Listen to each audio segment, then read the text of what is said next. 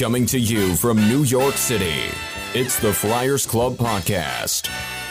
Established in 1904, the Friars Club is the birthplace of the celebrity roast and has counted the likes of Frank Sinatra, Jimmy Fallon, Billy Crystal, Barbra Streisand, and Johnny Carson among its members. So come on in for a drink and some laughs with your host, Joe Sibilia. Hello and welcome to the Friars Club podcast. This is your host, Joe Sibilia, and joining me today is uh, somebody who I have had the opportunity to interview on numerous occasions and uh, have uh, had the chance to meet and is a wonderful guy. And not only is he a wonderful guy, he's also an amazing guy. He's a world renowned mentalist, television host, and he's the author of 20 books, and he is known as the Amazing Kreskin. Kreskin, thank you for joining me today. How are you? It's a pleasure to talk to you again. It's again. good. You know, I want to I want to assure the audience. I want to I want to make Joe feel comfortable. So, folks, I'm telling you this since this is being done live on tape. I promise you, I dare not try reading his thoughts publicly. Oh, But oh, no oh, please don't. you know, Nobody Joe, will want to hear that. in this day and age, when you think of the comedic people that were part of the Friars Club and so forth, when you think of what's happened to comedy in this day and age, because who would have believed, as I, I do every week, uh, something which has caused tremendous interest uh, internationally, and I do what's on my mind, and I comment on the changes that have gone on in, in our lives and what have you.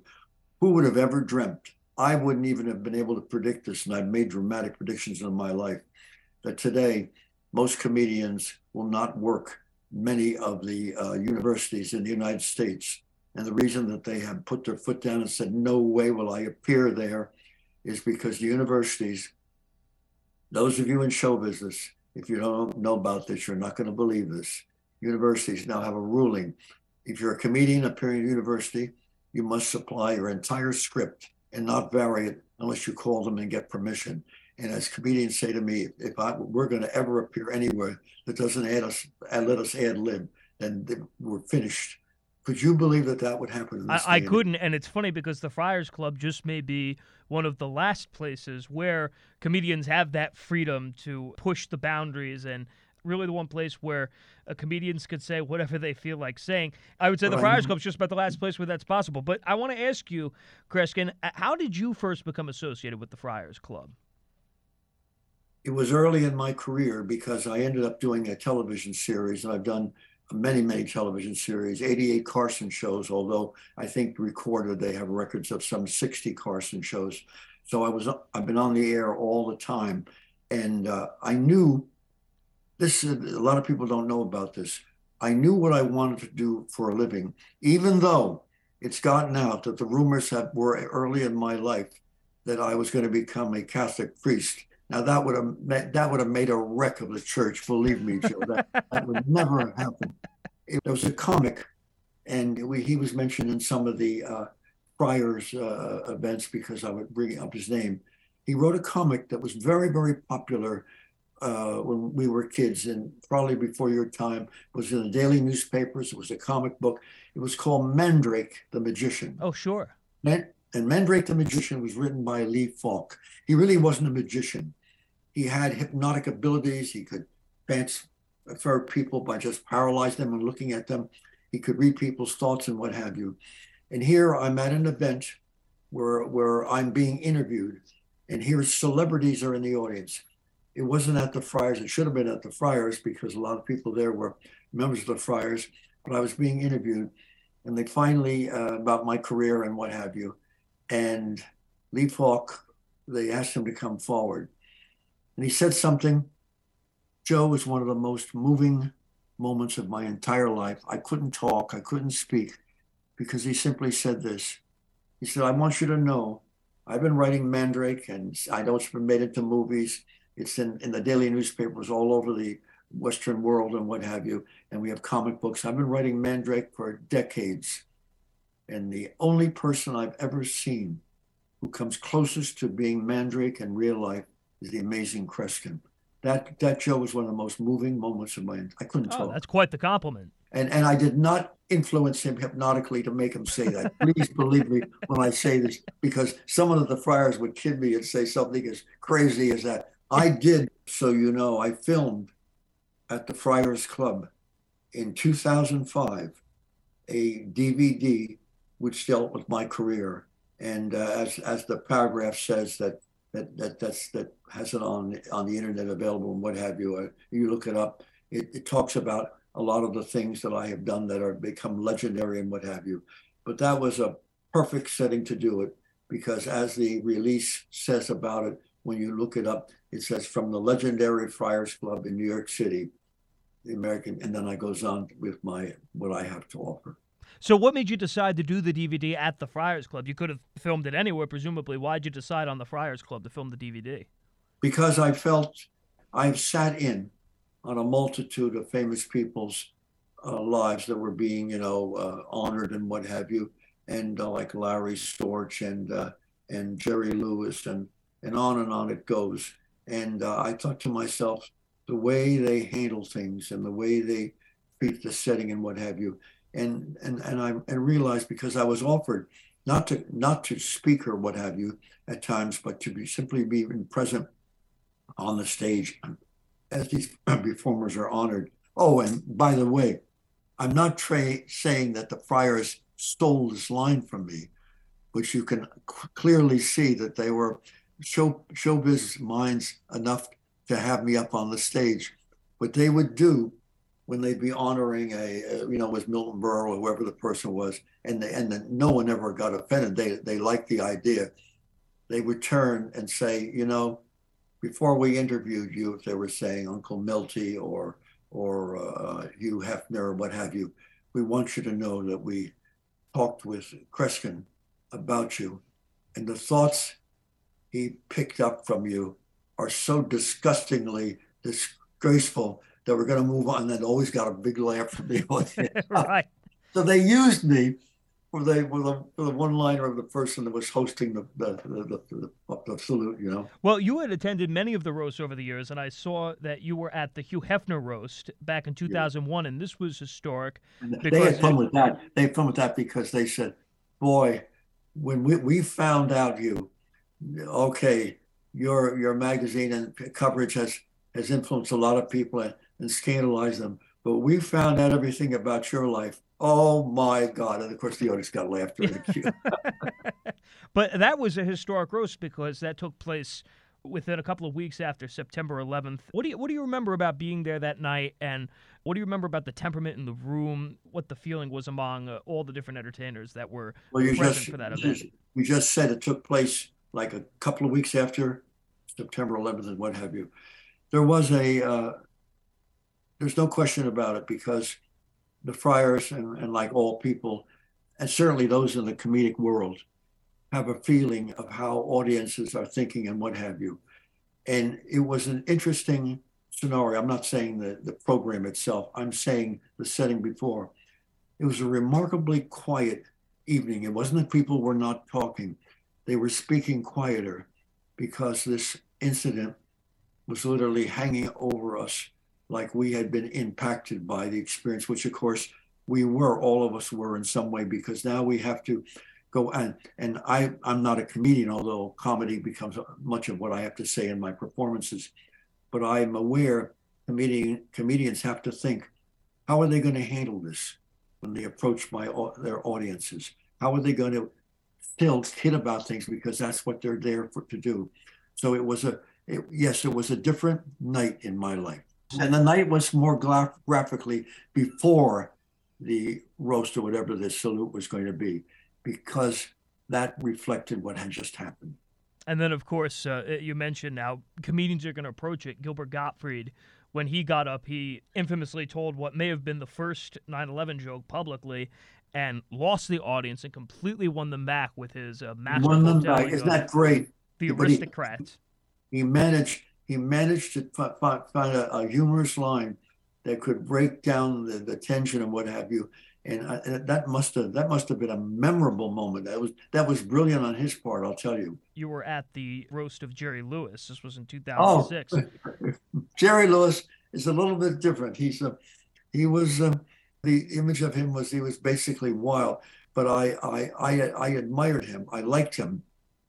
I have to tell you, even off camera, he had a way of kidding about things. So he thought he he thought with humor, not like Joe, who off camera, it seems like he's just been at an institution. I'm only kidding, Joe. but no, but Jerry was was not that he was always on, no, but he had a way of looking at things in a kind of a crazy, humorous way, and I I I felt that that was the in, excitement and enthusiasm and energy that made Jerry Lewis more than just a a great uh, kidding comedian, but more of an energy that you enjoyed watching because he didn't he didn't really sit still. Even when he was sitting still he was moving and his mouth was moving and what have you. So i i would describe one of the key phrases of describing jerry lewis is dynamic energy. It came through not just in the laughter he created but in what he talked about and he disagreed with things at times not not in an angry way but it showed the reflection that he was a, he was a, he was definitely a thinker. Now, if I were to describe a certain person I'm talking to, I would describe him a very subdued, chaotic, trance-like. Now, I'm only joking, Joe. I'm going to tell you a story about Carson that I decided only to mention recently. I, I had great respect for Johnny Carson.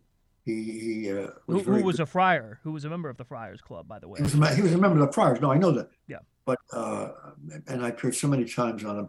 It's 88 times, but 60 are recorded, what have you.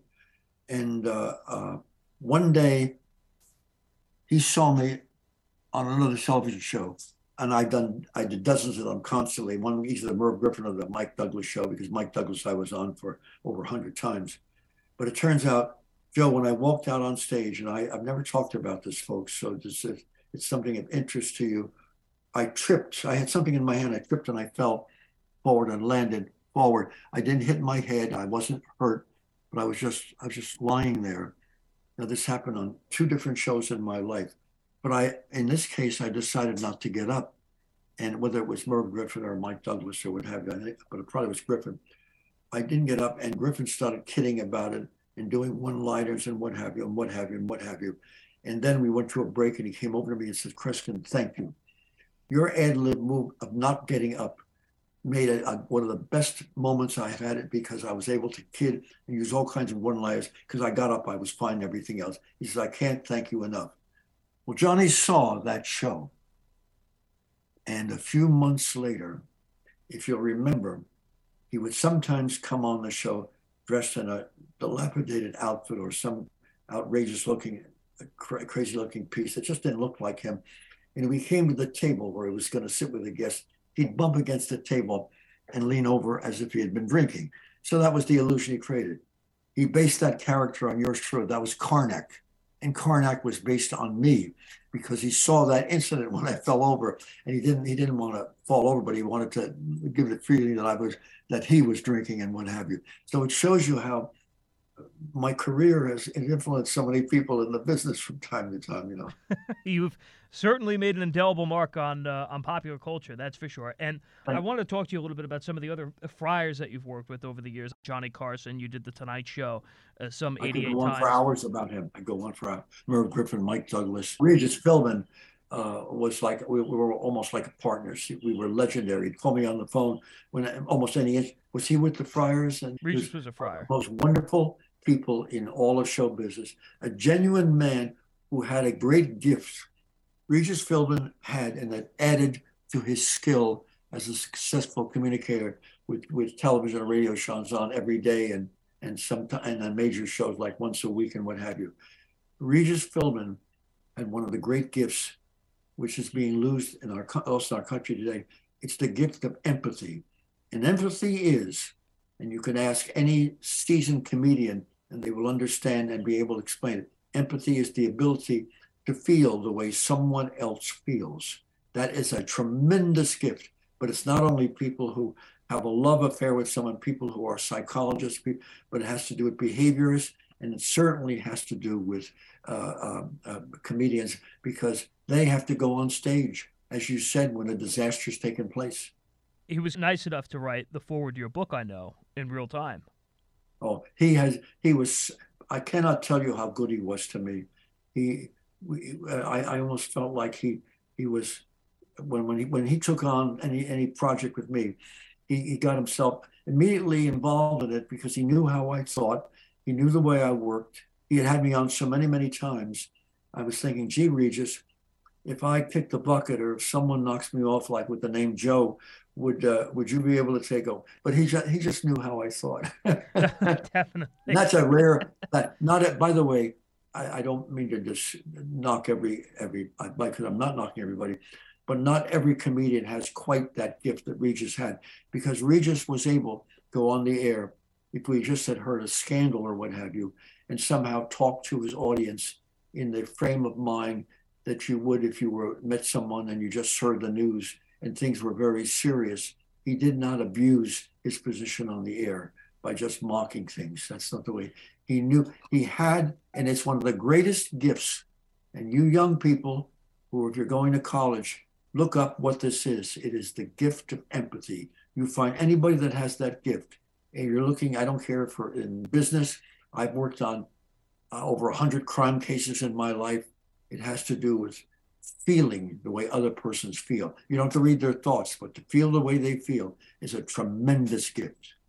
Now, Regis, uh, of course, was on the Joey Bishop show, and oh. you had appeared with Joey Bishop many oh, times. Oh, so, what do you remember God. about Joey Bishop, who was also a member of the Friars Club? Yeah, uh, uh, well, I remember about you. We didn't we didn't converse very much before the show because he had usually made up in his mind something he was going to talk to me about. And he, he knew me well enough and a lot, lot of lot of shows as you could want to understand would say well Kreskin we're going to discuss this we're going to discuss this discuss this.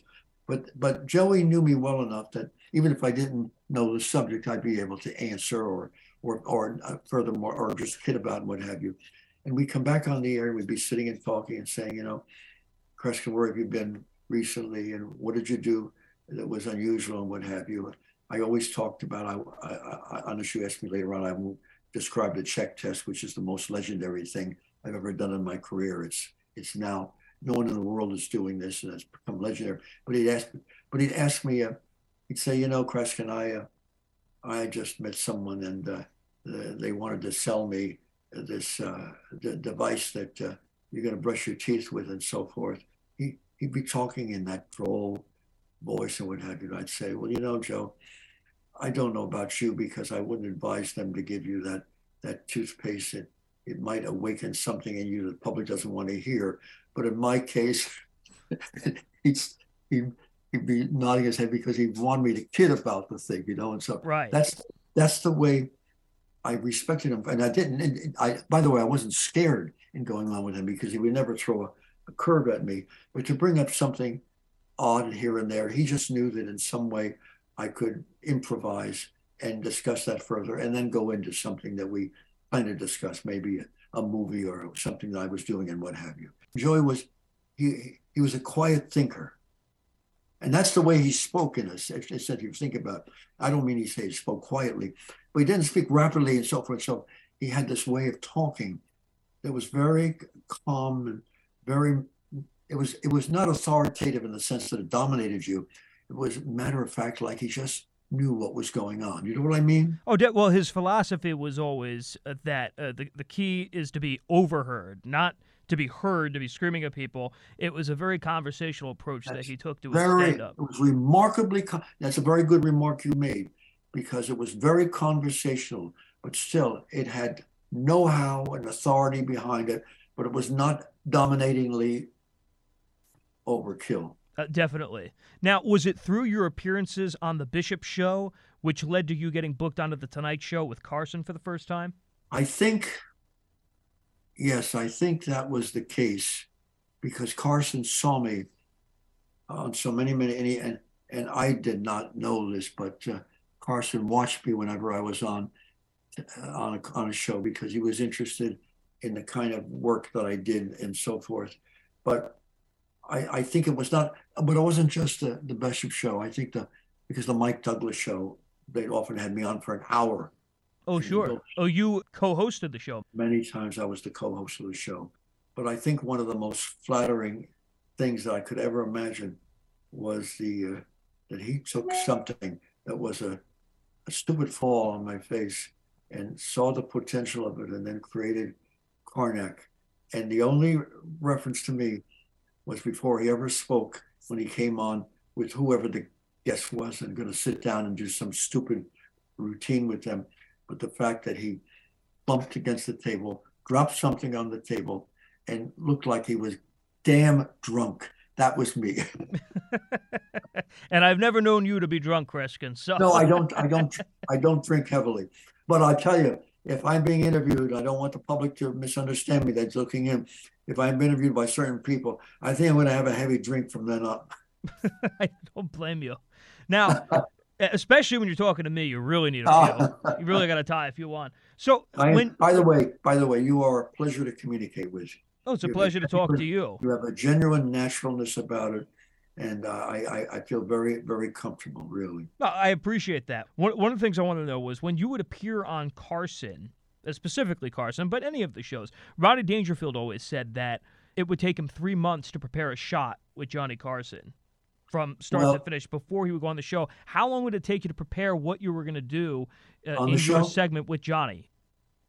Maybe 10 minutes, 15 minutes.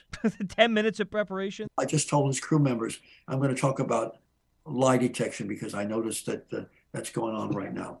Or I'm going to talk about uh, airplane uh, airplane incidents because I have a tremendously dramatic story to tell because there had been some tragedies and people were not killed, but there were near crashes. I came on the air.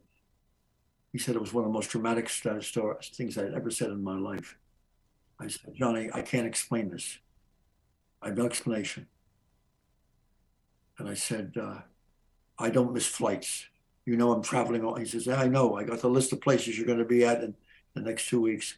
I said, I'm flying all the time. A few, uh, few months ago, I woke up and uh, I'd overslept. I don't oversleep. I don't miss flights. I jumped out of bed. I'm living at home then with my folks. And I said, I can't eat breakfast. I got to get in my car. I didn't have a road manager then. I'm going to drive to the airport because I got to get this flight. I got in the car, I drove to the airport, hurried. Oh, I'm driving to the airport. I decided to do detour and drive around Newark and come to Newark Airport where the flight was coming out of. And and got and God forbid I did the wrong thing. I got delayed even more. I got there. I went up to the counter. They saw me. They said, "I Kreskin, here's your ticket." I said, "Here's my luggage. Two pieces of luggage, my attaché, which I carry all my material I knew on on the stage." And I'm race. I now run down the hallway. I don't go through security because in those days you didn't have to. If you they were familiar with you, I'd run into the hallway towards the flight as I saw the flight take off. I missed my flight. My luggage was on the flight except for my my attaché case.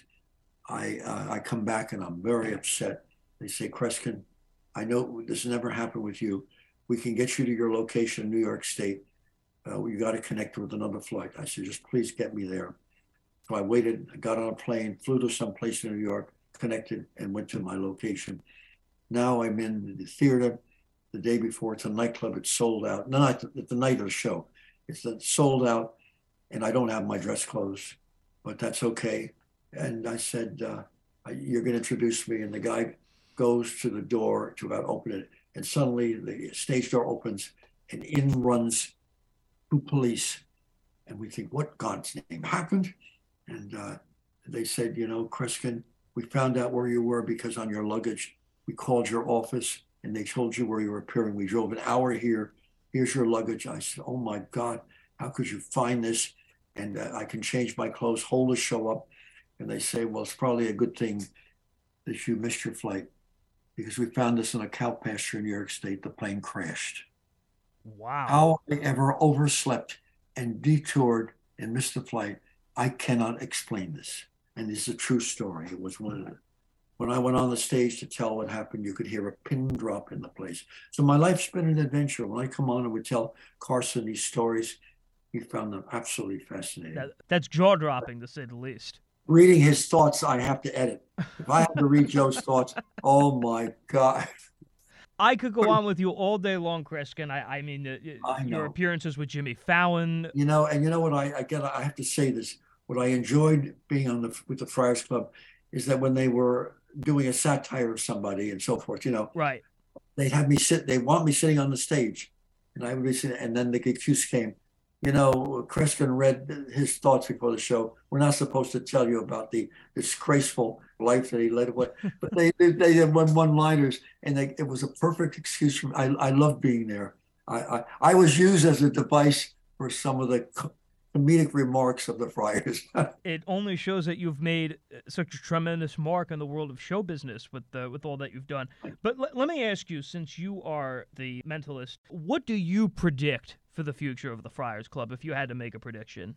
Well, I th- I believe I think what has to happen with the Friars is that not that it needs new blood, but some blood come is going to come into it that has a spark of, uh, of uh, uh, craziness and what have you, and the Friars has to add and contribute to what we really need now is uh, an energy, not in just the programming or the toasts and what have you, but an energy that almost goes over the top because we need that and we we we have to borrow it and steal it from those who have comedic minds. I think that is the gift that the friars can do, and I believe that they have the capability of doing it. They've got to do it.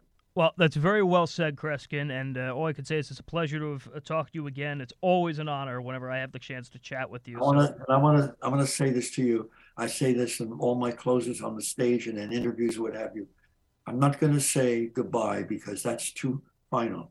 Let's just say, in the spirit of comedy, in the spirit of the friars, to be continued, and we'll talk again, be the good Lord willing. You're doing a monthly Zoom training course. It's called Reawakening Your Unconscious oh, Mind. Oh yeah, this is this is getting wonderful response, and and uh, without going into detail, the problem, uh, Joe, is, and you know this, that we're not listening to each other as we once did. We're not hearing.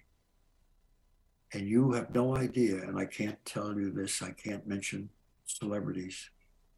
The people, I'm doing a half hour training live program, and uh, we're lim- we were limiting it to about 25 people because I don't, I, they don't talk to me, I t- talk to them as a group, showing them certain exercises they should do every day after this ends, including the day we're doing it, that's going to help them so that when they listen to people and walk away from them, later on they can sit by themselves, whether it's 10 minutes later, an hour later, 20 hours later. And by the exercise I give them, more will come to me of what was said to them that they hadn't noticed. And this is a gift that's become lost in the business world today. It, you, you, you, have no idea of famous people that I've now trained in this. The We're tickets will be available today. at amazingkreskin.com. Well, oh, no, the, the feedback was unbelievable that I got. Take care, Joe, and keep in touch. Thank you for being so generous. Great. It's it's always good to work with. I'll tell you, Joe. I, I mean that. Well, thank you. That that means a lot. Thank you, Kreskin. Thanks for listening to the Friars Club podcast. Please be sure to subscribe so you never miss an episode. For more information on the Friars Club, please visit friarsclub.com. We hope to see you there.